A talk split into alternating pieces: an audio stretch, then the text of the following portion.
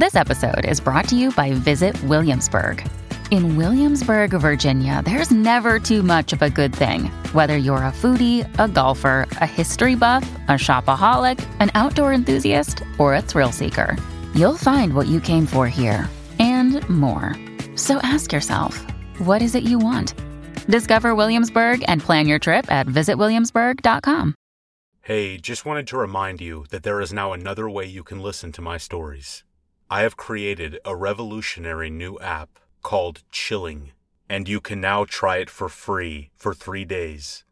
There are hundreds of stories to listen to, multiple narrators, including myself, multiple genres of scary stories, and the revolutionary first of its kind ambient sound menu.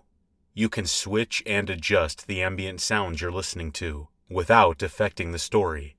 For example, the rain you hear in the background on this podcast, well, you can switch it to a campfire or an eerie soundscape anytime you want without affecting the story you're listening to. You can also adjust the volume of the ambient sound, like rain or campfire, also without affecting the volume of the story. And the ambient sound will not stop between stories.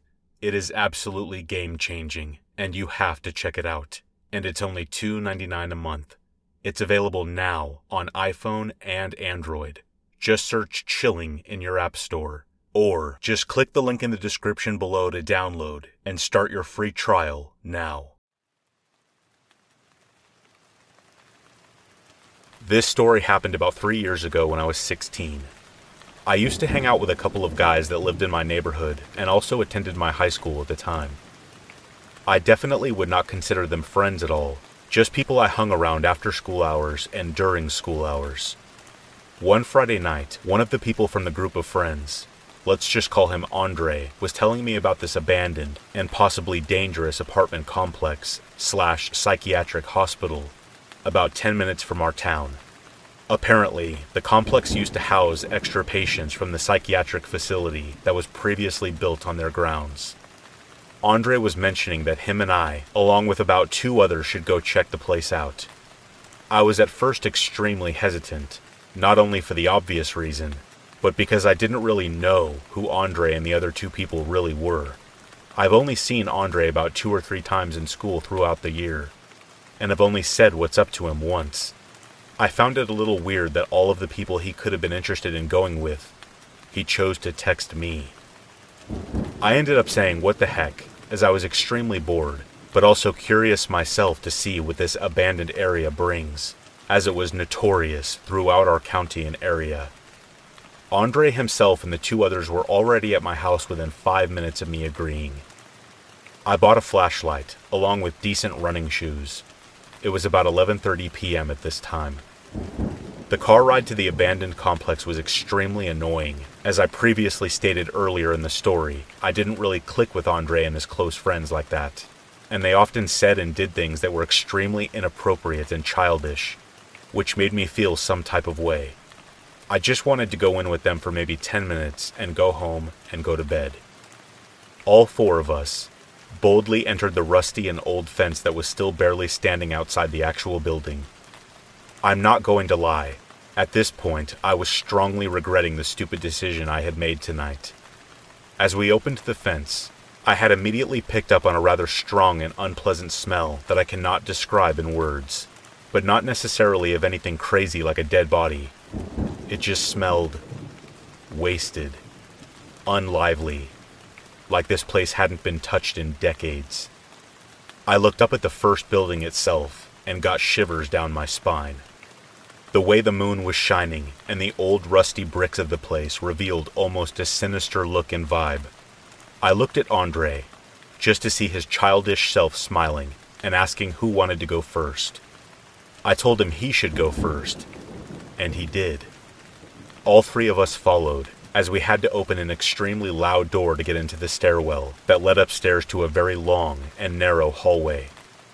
As I looked down the hallway, I noticed that all the doors on each side were closed, except for one all the way at the very end on the left side that was clearly wide open and dark inside. We all suggested that it would be best for us to each go our separate ways with exploring, which sounds extremely foolish, but that's what we were at the time. I immediately wanted to walk through the hallway with my flashlight, but decided to go up one more floor. The others each went into different rooms and found nothing too exciting. Old rusty paperwork, computers that didn't work, etc. As I was making my way to the floor above us, I noticed things on the walls. Things like graffiti and writing, along with very disturbing messages. Things like sadness and sorrow and death. At this point, I realized how unnerved I was, but decided to keep going as I felt I was too deep in to turn back. When I reached the top of the stairs, I realized that it was literally the same exact layout of the previous hallway below. And again, all the way down on the right side, there was one single door open. I decided I was too curious of why this one door was open, and the rest of the others were completely shut. The door was about 40 yards to where I was standing, and I started to make my way over to that side. Each door has a reasonably sized glass window. Some were circle shaped, and some were square. What I was seeing through each window was extremely disturbing. It just reminded me of a war zone, like there was some type of havoc. There were mysterious liquids smeared all over the walls, and broken glass almost everywhere I stepped. At this point, I had been in the middle of the hallway on that floor for about five minutes when I decided to look once more at the open door and realized that it was now closed.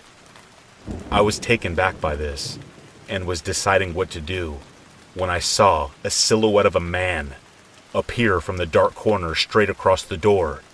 I flinched and shined my flashlight, and the man who was now about 20 yards away from where I was standing. Andre? I called. As my eyes adjusted to my flashlight, I realized that who I was shining my light at was not Andre at all. Instead, it was some dirty and crazed looking older man, maybe in his 40s or 50s. He had long, dark, and dirty hair, and seemed to be wearing nothing but flip flops. He had deep cuts on his body in his stomach area. His glare shot right through me and my flashlight. My first instinct was to say, hello, but then realized that whoever this person was was not at all in the right state of mind to be in here with no clothes on at almost midnight. I turned and sprinted back down the other end of the hallway and down the stairs. As I reached the first floor, I came to a heart wrenching realization that the three other people I had come in with were now gone, and I was the only one in the entire complex, along with the mysterious crazed man. I ran throughout the whole way we had come from, fearing I would see him again. Every turn, every corner, thinking he would appear. When I had made it outside past the gate, I saw Andre's car about two blocks down from the place in a more residential area. I walked up to the car and yanked open the left side back door, infuriated that they would do something like leave me by myself in a place like that. I had found Andre and the other two in the car, passed out drunk. I shook Andre up and what was his excuse? Uh, they had got bored in exploring and, and forgot to call me to let me know they were leaving. I have learned something from this experience, and it is to never do risky things at all, let alone with people you aren't exactly friends with. I don't know anything about what was going on that night, why that man was in a place like this by himself, with no clothes on, and I don't want to find out either.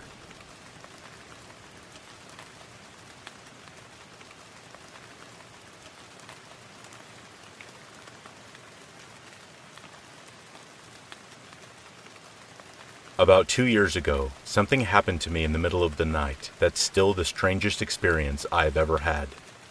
It's actually happened to me twice, making me sure that it wasn't a dream or a weird coincidence. I woke up in the early hours of the morning to use the bathroom, a usual nightly occurrence. I don't think I've ever slept the whole night undisturbed before. But then again, I'm sure many others can say the same. But on this particular night, I went to use the bathroom, and nothing out of the ordinary happened. I could hear my mom snoring in the room next to me. She slept in that room because my dad's snoring kept her awake. Ironically enough, her snoring kept me awake. Still, once I had finished in the bathroom, I went back to my room and checked my phone to see what time it was.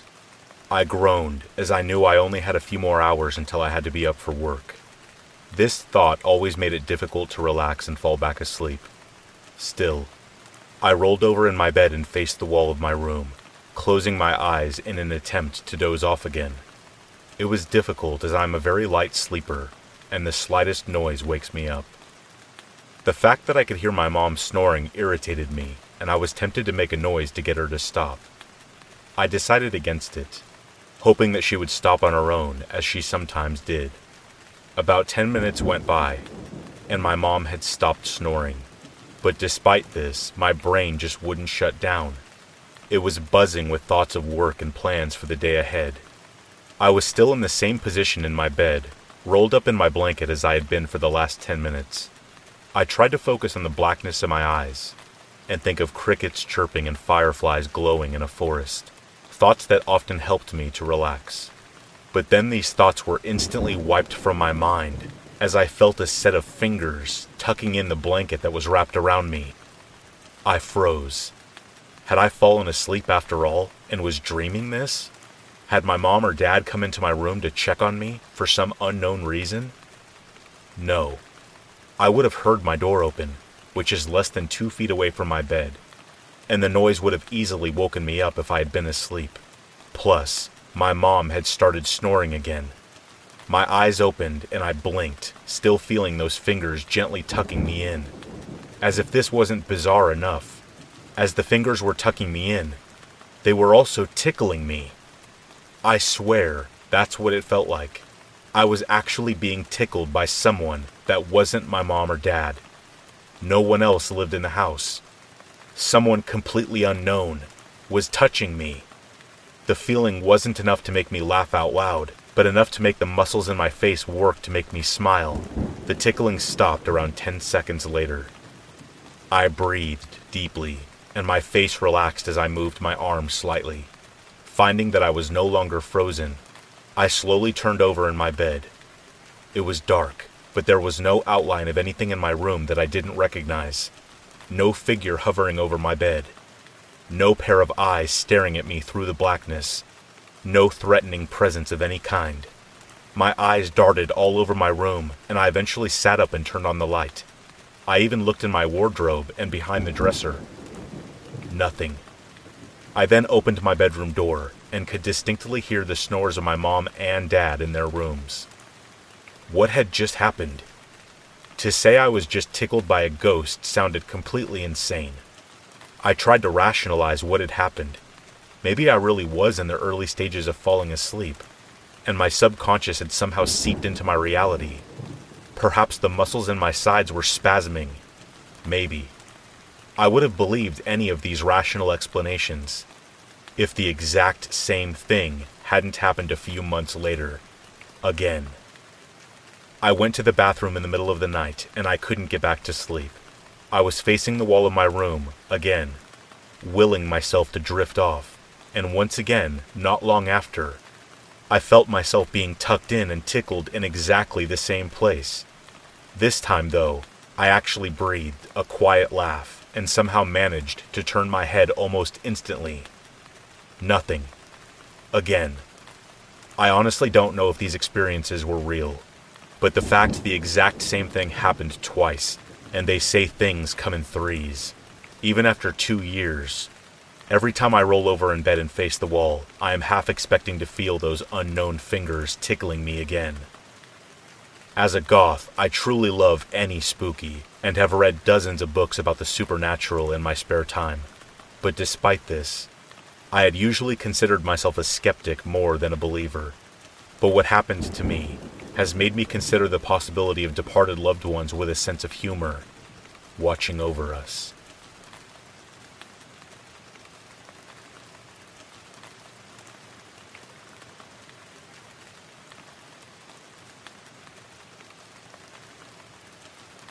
I grew up in a small southern town. When I was a kid back in the 70s and 80s, it was normal to ride our bikes everywhere, wade in nearby creeks, and play deep in the woods. Where we lived, there were hundreds of acres. There were several spots we really enjoyed playing where odd shaped trees grew.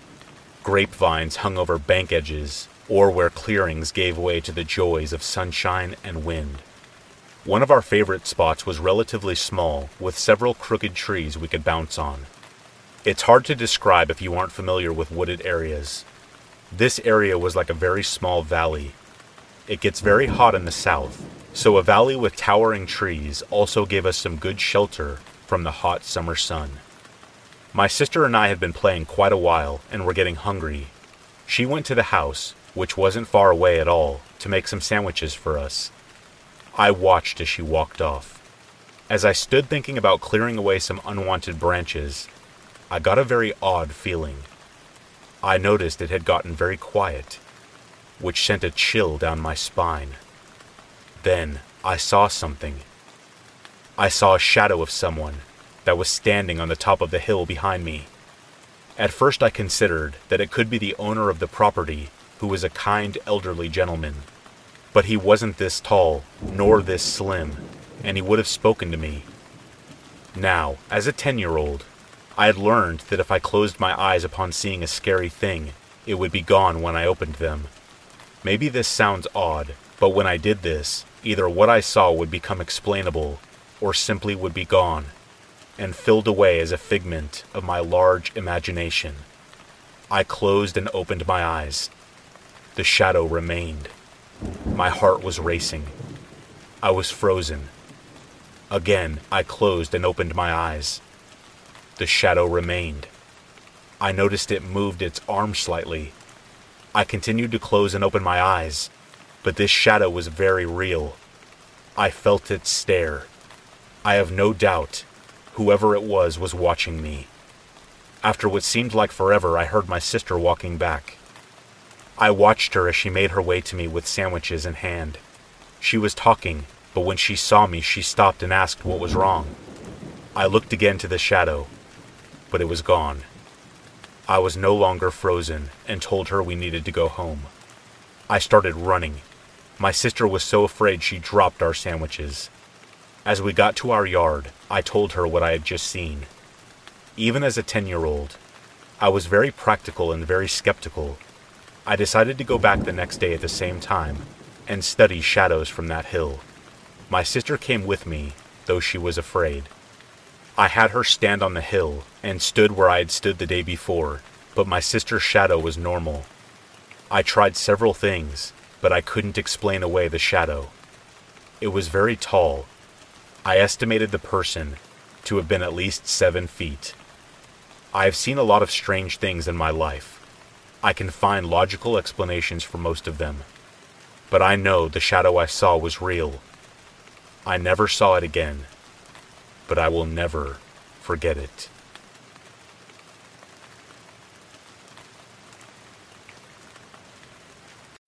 When you need mealtime inspiration, it's worth shopping Kroger, where you'll find over 30,000 mouthwatering choices that excite your inner foodie. And no matter what tasty choice you make, you'll enjoy our everyday low prices, plus extra ways to save, like digital coupons worth over $600 each week. You can also save up to $1 off per gallon at the pump with fuel points. More savings and more inspiring flavors make shopping Kroger worth it every time. Kroger, fresh for everyone. Fuel restrictions apply.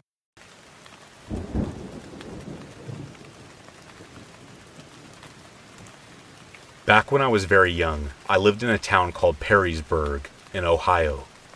We lived in a quaint little brick house along a relatively busy road in the center of town. It was nice. Our neighbors were nice and helpful. Our yard was small, but fun to play in, and the house itself was rustic and cozy. It was also definitely haunted, and I, of course, had to be the one to discover this. When I was about four, I had a very strange experience in that old house. At night, it was a very creepy and loud house where floorboards randomly creaked, and all of the cozy little corners suddenly turned pitch black. I often had trouble sleeping and had to lay on the left side of my bed, almost leaning towards the nearby window in order to get a wink of sleep. Occasionally, our quiet and shy cat would jump on my bed and curl up next to me, which always helped. I would feel the mattress indent, almost as if my parents sat down next to me.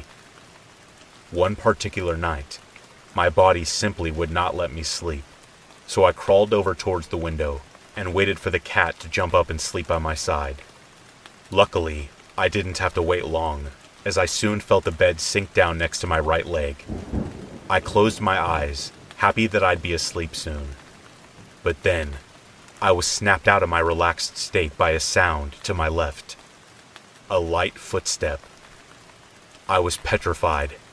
I squeezed my eyes shut even harder and hoped that our small town and shy cat would bravely protect me from whatever intruder, ghost, or demon that was about to show itself. Of course, that was just wishful thinking. There was silence now, and my mind ran wild thinking about what I had seen when I opened my eyes. But when I eventually did, I just saw my cat, who nervously meowed at me and stared up at the bedside. That only made me more scared as I realized that the bed was still indented near my leg. There was no way my mom or dad was sitting there this whole time, and the cat was nowhere near the spot.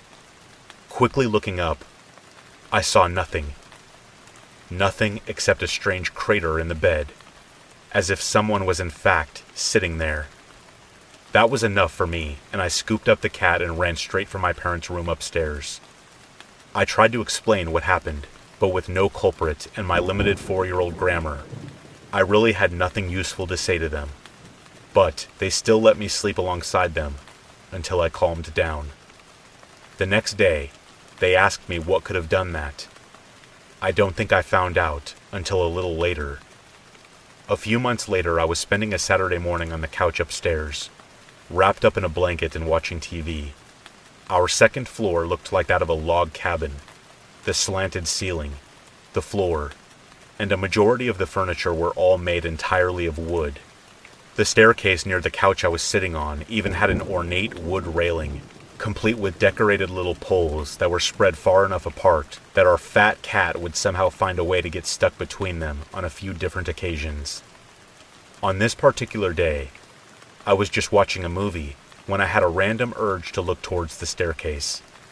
There, in the gap between the two poles, I saw a shadowy face peeking through, somehow barely lit by the light pouring in through the window by the stairs. It looked like a relatively young girl with long hair and big, childish eyes. At first, I didn't think it was real and stared at it for a short while to make sure I wasn't seeing things.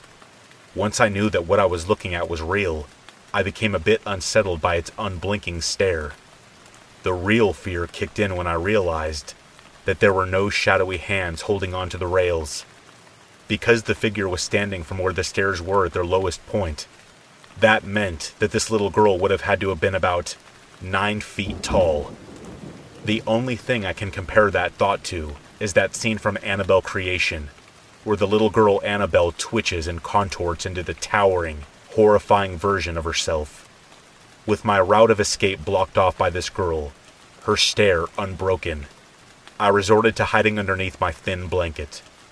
I closed my eyes and waited in fear, hoping that I wouldn't see anything out of the ordinary when I opened them. This was all a bad idea, as after I eventually looked back up, I saw, through the thin sheet, the same figure, but this time, it was towering over me right next to the couch. I screamed so loud that my parents were up the stairs in about three seconds. They calmed me down and told me that there wasn't anything there.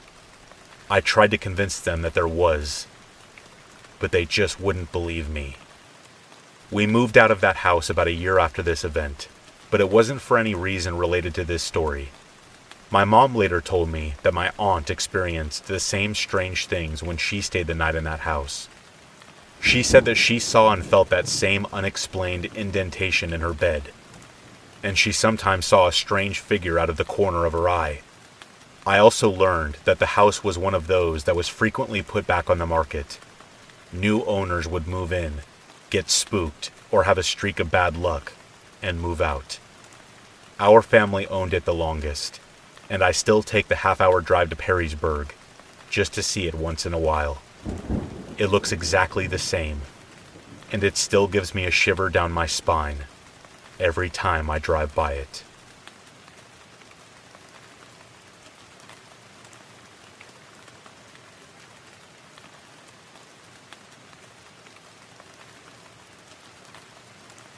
This happened in summer 2008, I think. I was at a sleepover birthday party at my friend's house. That is going to require some explanation. I live in rural western Pennsylvania. All you need to know about that side of the state is that if you aren't living in Pittsburgh and Erie, you're probably living in an oil town that went bust decades ago. Oh, and you're probably isolated in a forest somewhere, too. My family did okay in spite of the economically depressed area we lived in. Now, my friend had money. His family weren't Wall Street investors or anything, but in a town like mine, it was noticeable. He had a big house, a huge yard, a tree house, a trampoline, big screen TVs everywhere, and every video game console ever. You might think I was only friends with this kid because of the stuff he had, but honestly, that isn't true. He's probably in the top five nicest people I ever met. His family was also amazing. They took me in for a while while my mom was in the hospital once. I still keep in touch with them. So, rich guy, good guy, etc. He had a lot of friends. His birthday parties were pretty legendary among kids in our town.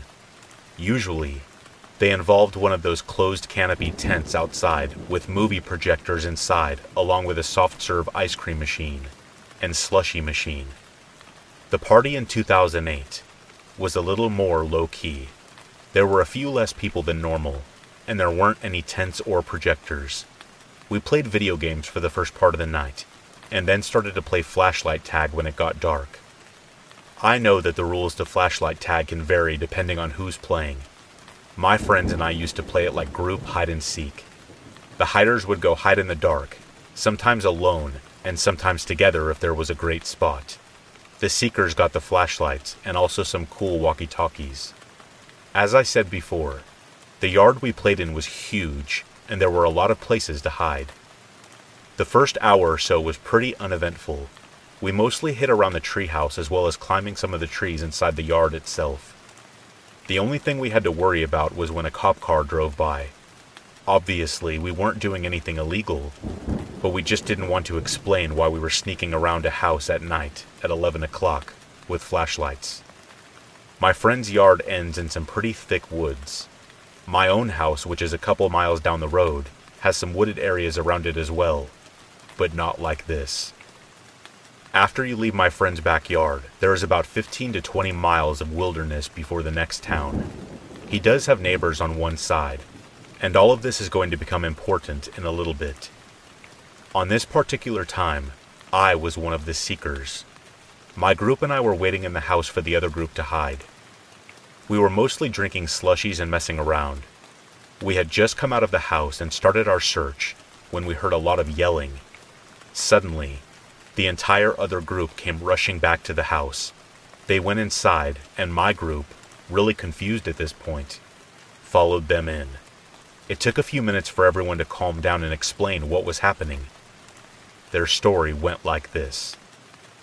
That round, they all decided to hide back in the woods since we hadn't been back there yet. They had gone a number of paces inside, but were still inside of the house. Looking farther inside the woods, they caught sight of a figure at the edge of their vision. It took them a little while to figure out what they were looking at in the dark. They thought it might be a tree or a deer or something, but they kept focusing on it. When they were sure that the shape was human, they started yelling and sprinting back to the house. When everyone was finally inside, and mostly settled down, I was freaking out along with some other boys. A few of the people in my group, including my friend who was throwing the party, was skeptical. They were pretty sure that the other group was just trying to scare us. In fact, my friend was almost angry about it. He was going to march off to the woods to check the situation out himself. They stopped him and said that they should only go back to check as a group, or to wake up his parents who were asleep upstairs. Most of the people who hadn't gone into the woods actually found this to be pretty fun in a weird way. It was like being in a thriller movie. Plus, we were in a low crime neighborhood, and there were enough of us that one unarmed person shouldn't have bothered us. Even if it was a hoax, it would be a fun scare. We came up with a plan to investigate the woods. The majority of the guys decided to go back into the woods with flashlights and walkie talkies. They also planned to bring my friend's dog, but that didn't work out. The dog was a golden retriever collie mix and was the furthest thing from a guard dog, unless you feared being licked to death. He also got most of his exercise by fetching tennis balls in the big yard, so he was not used to being led on a leash. I waited at the house with another scaredy cat kid with the other walkie talkie, ready to wake up my friend's parents or call the cops. I wasn't taking the situation very well, but didn't really show it. I tend to seem pretty calm on the outside when I'm usually a nervous wreck on the inside. I at least attempted to calm the other scaredy cat down. After a few minutes and some excited chatter on the walkie talkie, the investigators returned in a similar state as the original first group. There were a lot of shouting, and it took a few minutes to get the story straight. This is what happened to them. They had gone to the edge of the woods like the original first group had done. It took a few minutes of searching since the figure had been spotted in the thicker brush that wasn't easy to reach. One of the kids had swung his flashlight around until he caught sight of something before yelling and running back to the house. Some of the other boys, who had gotten the same glimpse inside the flashlight beam, behaved similarly. They confirmed that they had seen a person. He was mostly obscured behind a small tree. The features that they could make out from the brief moment were that of a male who was on the taller side with long hair. One of the boys who had seen him thought he might be wearing some light flannel. Apparently, he had made no move to approach them, and had just cocked his head out a little to stare them down from behind the tree. It was at this point that my friend's mom finally came downstairs after all the commotion. We explained the situation to her. Afterward, she locked all the doors and told us to stay inside and to tell her if we saw anything else. She explained that the part of the woods we were going into was probably not their land anyway. They just had the closest house to it. Needless to say, I did not sleep well that night. We were situated on air mattresses in my friend's game room. The really frightened kid actually took to sleeping underneath one. Just before sunrise, I finally drifted off for a few hours. When I came to, everyone else was awake and eating pancakes on the patio. My friend's mom was with them. She had checked the woods that morning and had not seen anything amiss. We were all a little on edge, but things were pretty normal besides that. When my parents came to pick me up, I was reminded of the fact that I only lived about two miles from my friend's house it was a walk that took 10 minutes or less. Even at home, I struggled to sleep for a while. I just kept thinking of how easy it would be for the man in the woods to show up in my yard. Fast forward a couple of weeks later, and I am playing video games at my friend's house again. I bring up the subject, but he was very dismissive of it. It was strange, but he was really pretty short with me. It was like he wanted me to drop it. None of his behavior fits his normal personality at all. He did come with a short explanation, though. Apparently, one of his neighbors had a son a few years older than us. He was tall, with long hair. My friend explained that he could be a jerk and was pretty weird. The way he said weird may have indicated some mental condition. My friend's explanation was that this kid had seen us playing and hid in the woods to scare us. That did make me feel a little better at first. It did seem reasonable on the surface, and there's a good chance that's actually what happened. However, there are a few things that don't sit right with me. In my experience, when someone is trying to scare you, there's a ha ha got ya moment at the end.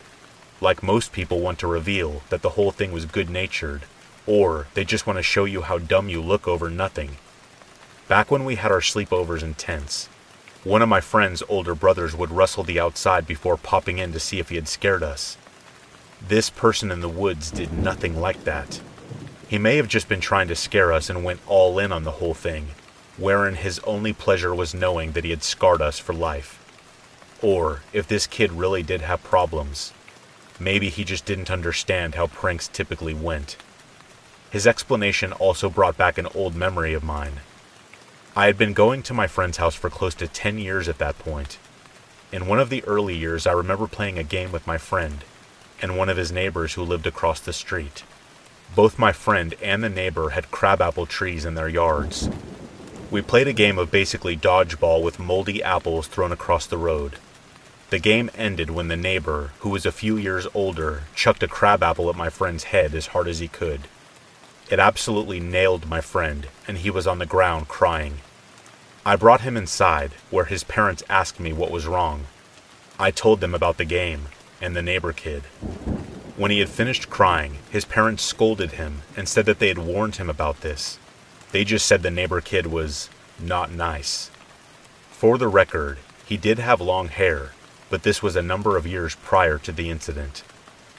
Now, I don't know if this was the neighbor that my friend had pinned the blame on, which brings me to some other disturbing things. My friend never gave me the suspect's name, even when I pressed him on it.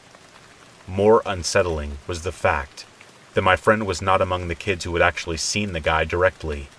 This was just his explanation for what happened. I don't think my friend was actually trying to cover anything. I think he was just worried that I wouldn't want to come to his house anymore if I didn't feel safe. That was the last time I had a sleepover at my friend's house.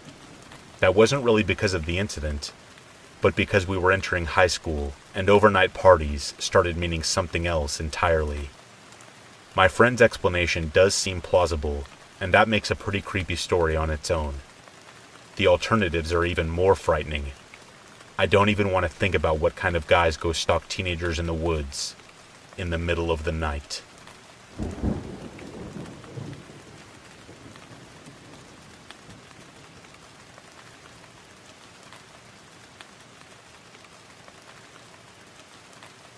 I used to be a nurse at a mental institution, which meant that I had to deal with people who keep freaking out, or were just straight up delusional. I didn't have a car yet, so I either went home by taxi or walking. But I mostly stick to walking home, as getting a taxi just wastes money. One night, I left and started walking home. I always liked walking by myself, since it's so much more peaceful than the place I work at. I was only minutes away from my home when I noticed a silhouette of a person standing over the street lamp. I stopped for a second before continuing my walk home. However, the closer I got, the more I could see the person clearly. It was an overweight woman with pale skin and long, straight blonde hair. She also looked a bit towering. There were two things that were completely off about her. The first thing was that she was not wearing any clothes and only wearing black rain boots. The second thing was the mask she wore. It resembled a cat and looked like it was made out of porcelain. I stopped again and looked at this weird woman. Why is she standing here, no clothes, in the cold, dark night? Why is she wearing a cat mask? Uncomfortable, I decided to cross the road onto the other side of the street. I don't know what I was thinking making that decision. I looked back at the woman and noticed that she was now looking in my direction, still standing under the light. I look away and start walking, but a little fast. That's when I heard speeding footsteps behind me. I looked back, and to my shock, the woman was now sprinting at me with something in her right hand. It looked like some kind of knife. In my sneakers, I immediately ran as fast as I could. I was so terrified that I wasn't going in the direction of my home anymore. Without looking behind me, I can hear her almost catching up to me, despite her being very overweight. I was running for my life for about three minutes until I lost her, or so I thought, when I heard her footsteps coming again. I luckily found a large bush to hide in as soon as the woman stopped where I was at. Then she began sniffing. I know it sounds weird, but that's exactly what she was doing. She kept doing it for almost a second before giving up and walking away, along with letting out an annoyed growl. I stayed in the bush until the coast was clear. I contacted my friend to pick me up and drive me home, but kept what just happened a secret. After that, that was the first and last time I ever saw her. I would always think of theories of who she was. She could either be high on something or was just completely insane. It is something that I will never know.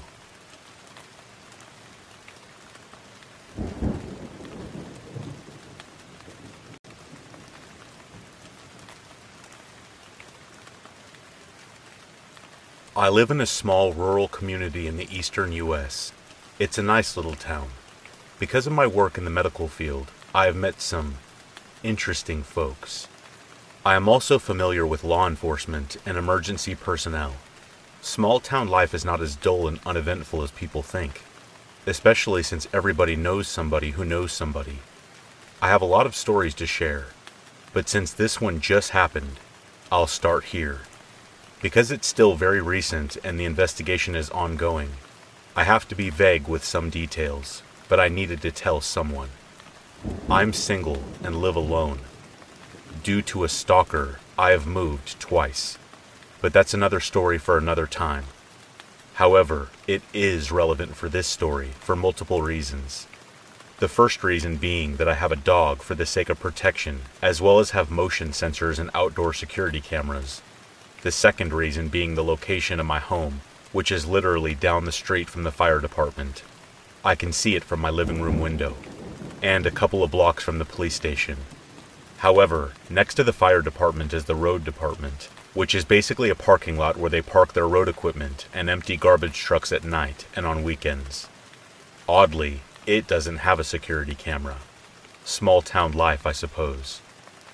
My house sits on a hill with a good view of that side of the street. Due to the incline, the large trees in the front yard, and the half cornfield on the property next to me, most people on the street below wouldn't notice me in the backyard unless they were actively looking. However, I can see the street clearly. This incident happened Saturday evening.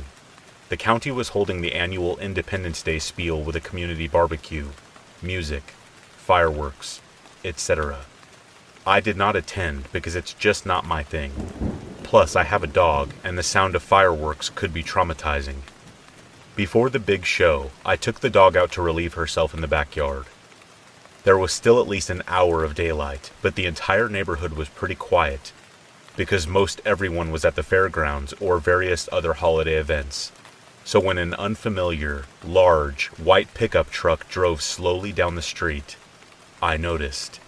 It must have turned around at the end of the street because I saw it again, moving in the opposite direction, only about 20 seconds later. This time, it turned into the parking lot of the road department. Now, people have been known to toss things into the empty garbage trucks, usually at night to avoid getting caught, because they don't want to or are unable to make the trip to the landfill themselves. Usually, it's things like furniture or broken equipment. But I didn't see any of those things in the back of this truck.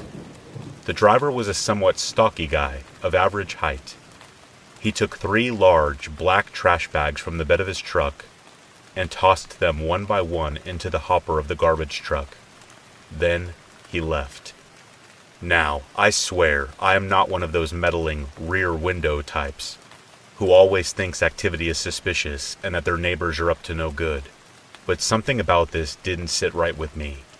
Normally, when I see people tossing their garbage into the trucks and leaving, I don't bother reporting it because it's relatively harmless. But this time, I had a gut feeling. So I called the police. If anything, they could get the guy for illegally dumping trash from a barbecue or whatever. While I am on the phone with dispatch, I put my dog inside to cut down on distractions while the officers investigate. A few minutes later, an officer arrived and I crossed the street to meet him, gave him a description of the events, and pointed out which of the trucks the man had tossed the bags. He found the bags. He took photos. He put on gloves and told me to stay back. The bags were tied in a knot at the top, and it took him a minute to untie one because of the gloves and how tight the knot was. But eventually he got it open, looked inside for a few seconds, then twisted it closed and took a few steps back. Crap. He hissed under his breath. What? I asked. It's a body. I felt sick. I could tell he felt sick too. I saw him grow pale. His hand was trembling when he held the radio. Even his voice was shaking as he gave the code to dispatch. The dispatcher sounded confused when she asked him to repeat it. Within 10 minutes, the county sheriff was on the scene. Even he looked sick at the contents of the bag. The coroner arrived about 10 minutes after that, and the first officer walked me back to the house, along with another one who arrived at the same time as the coroner. Though I showed the first cop via the app on my phone when I described the events initially, I now showed them the video on a larger screen. The camera caught footage of the truck as it drove by both times, as well as pulling into the parking lot. Though unfortunately, not a clear view of the license plate or of the man tossing the bags out the frame. We watched the footage over and over, pausing frames, the officers taking notes. Ultimately, they requested this footage as well as a copy of the files from the past week to see if the truck had been in the area before. I have also been saving footage until the road department installs their own camera this week. Because this is still fresh, I don't know many more details. I know the body was in pieces, but I don't know the age of the victim, the gender, the cause of death, any of that. Information hasn't been released to the public. I don't know if the coroner has even been able to identify the body yet. A police cruiser has been parked at the fire department next door for constant surveillance, in case the guy comes back. The guy who dumped the body was likely a local. How else would he know he could dump there? He probably thought that it would get buried in other people's illegal trash accumulated over the holiday weekend, and the sanitation crew wouldn't have bothered to investigate. When I think about how this guy lives in my community, it makes me feel physically ill. To think that he had clearly scouted the area for a dump site, that it may not have been the first time this had happened, that this could happen again. If I hadn't called in, if I hadn't been in the backyard at that exact moment, or if I had ignored that gut feeling, the victim would have never been found, may never find potential justice. Their loved ones may never have closure. In fact, there's a possibility that it just might happen again to another poor soul. I hope it's not me. Oh, please, please, don't let it be me. I think it's time I moved again. Third time's a charm, right?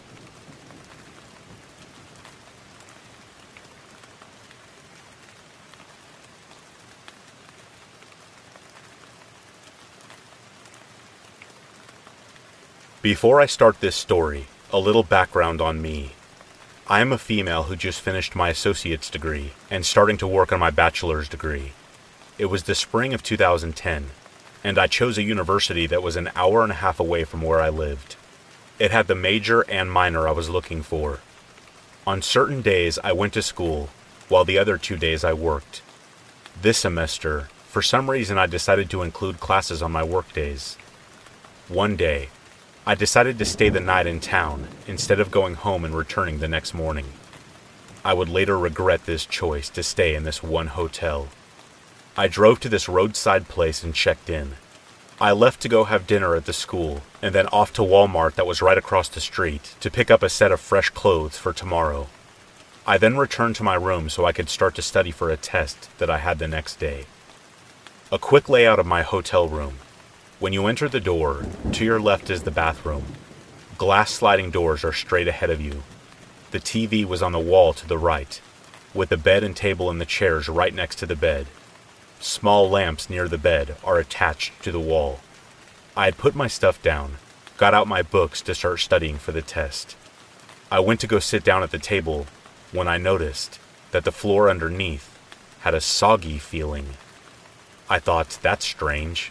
Did they have a water leak or something?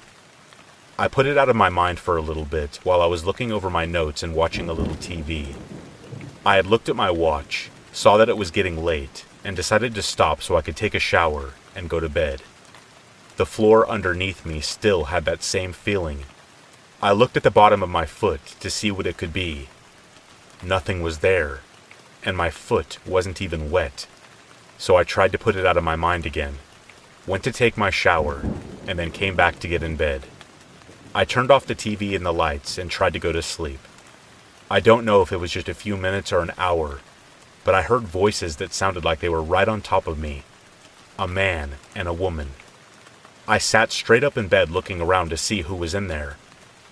No one. I turned the light on next to me and turned the TV back on.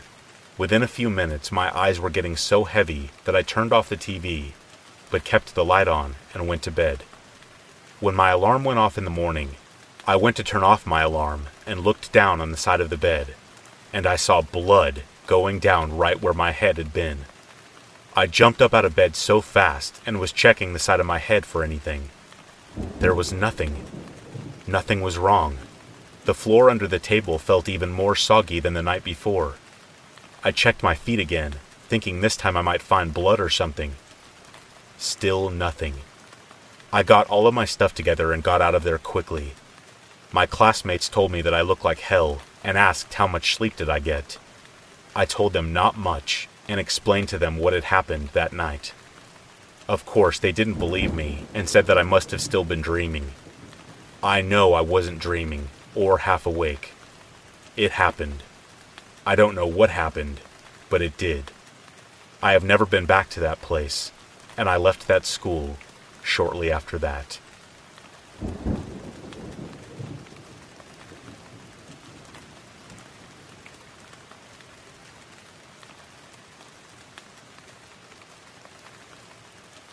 I have experienced a handful of paranormal experiences, but only this one sticks out as truly chilling and one that I still have no explanation for other than the belief that it was something demonic, or an evil spirit at the very least.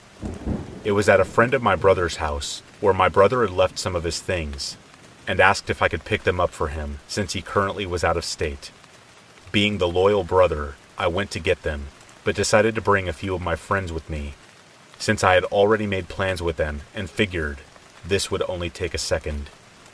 While we were there, Roy, my brother's friend, kept telling us that there were demons in his house, and I chalked it up to him just being a little nuts in combination with him trying to scare us. But the first strange occurrence happened when I picked up my brother's things. Among my brother's things was his old Bible. Curious as to what notes he may have written in it, I opened it up, but quickly discovered that every other page in the 1,000 page Bible was stuck together with what looked like pieces of double sided tape. Although it startled me, I still did not believe it was something supernatural, and rationalized that Roy went to this extreme measure to convince us of his story. But what happened next confirmed it. One of my friends, Mike, had to take a call from his then fiancee, now wife.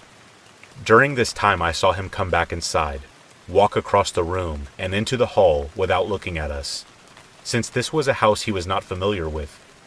I thought it extremely odd that he didn't say anything or ask where the bathroom was, for example. So I called out to him. No response.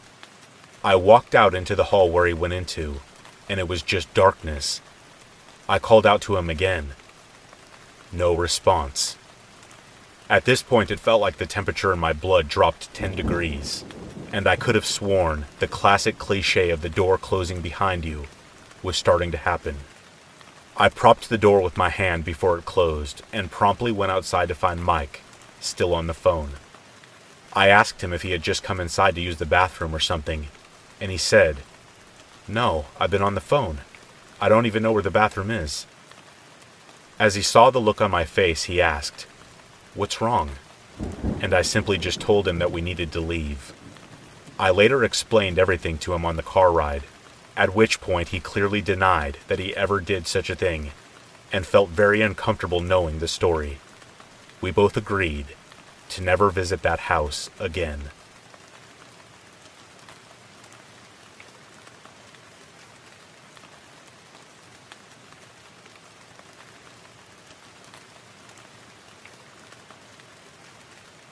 In my late 20s, I got hired on as an overnight security guard at a defunct beef plant slaughterhouse that had been shut down the year before. There were always two guards on duty. There was a lot of equipment, vehicles, and supplies left that made it a metal scrapper's dream. So the guards would make the rounds of the property to keep an eye on things. One goes west and around the property, the other goes east. Then we would switch, we would occasionally meet up near or at the back gate to chat for a few minutes, relay pertinent information, and have a quick cigarette. A lot of things would happen that couldn't be readily explained. like rocks being thrown from the empty catwalks and in the cattle pens, bangs, taps, and scraping sounds from buildings that we had already checked, cleared, and made sure were locked. We usually just blamed it on old metal contorting with temperature changes. But one night terrified me and the other guard on duty. I had just started my shift around 11 p.m. I radioed the other guard who was already on a round to let him know that I was headed out down the east side. He confirmed his location to be on the west side of the plant. Now, a full walk of the perimeter of the plant, not including stops to check locked doors and such, takes about 45 minutes, so I know that it will be at least 30 minutes until we pass each other near the back gate. As I am walking the east side, I have a clear view of the back gate. I stopped to check the locks on the doors I passed. I am about 10 minutes to the back gate, and I can see the other guard standing there, his back to me, smoking a cigarette. I thought, dang, he's booking it tonight. So I check one more door before heading to meet him. But when I turned around, there was no one there. I was a little disappointed that he hadn't waited for me, as was usual. It was just kind of a routine for all the guards, so I radioed him and asked if he was all right, or if I had irritated him or something, and why he didn't wait for me at the gate. There was silence for a few seconds before he comes back with, What are you talking about? I'm in the cattle pens. I won't be at the gate for another 15 minutes. He had apparently been chatting with a police officer parked in the staging lot doing some paperwork, so he was late on his round. No, no, I saw him at the back gate. Saw his guard hat, signature security jacket and slacks, cigarette in hand, standing looking at the back gate. I look over at the cattle pens just to make sure he wasn't screwing with me. Being the only female guard at that location, it wasn't unheard of for the guys to razz me from time to time. He's on the radio asking me what is going on. I see him pop up as he climbs up one of the cattle fences to check my location. He flashes his light. He is right in the middle of the pens, a good 10 minutes from the gate if he were to run it. I had seen him at the gate, then looked away for maybe a minute and a half. No way he could get that far that quick. So I radio him that there's someone in the property, inside the fence. We go into lockdown mode, checking every inch of the property for the next two hours. We find no one. All gates are locked. All doors are secure. We are both shaken and unnerved. You hear things, feel things, maybe see a fleeting shadow around the plant. But this was the first time anyone had seen a full, solid figure. Or, at least, it was the first time anyone had admitted it.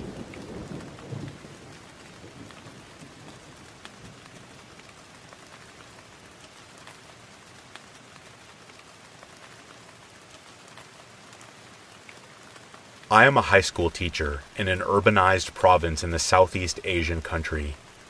I say urbanized because while this city is as modern as can be, you know, cars, televisions, computers, Wi Fi, all of the comforts that we associate with the modern world, it was still considered a province, in that it is not in a metropolitan area. The school itself is quite urbanized, in that there are CCTV cameras in all classrooms, installed for the safety of students, teachers, and all staff.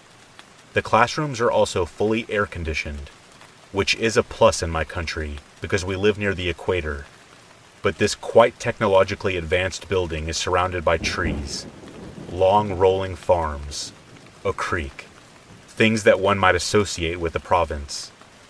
Like I said, it was quite an urbanized city. I enjoyed teaching there because while everything is quite modern, the students still retain the quaint politeness and courtesy that develops in kids who are raised in the province. But I am not telling this story because of how I enjoyed every day of my stay there way back in 2014. I have two periods with the 8th grade class in room 314.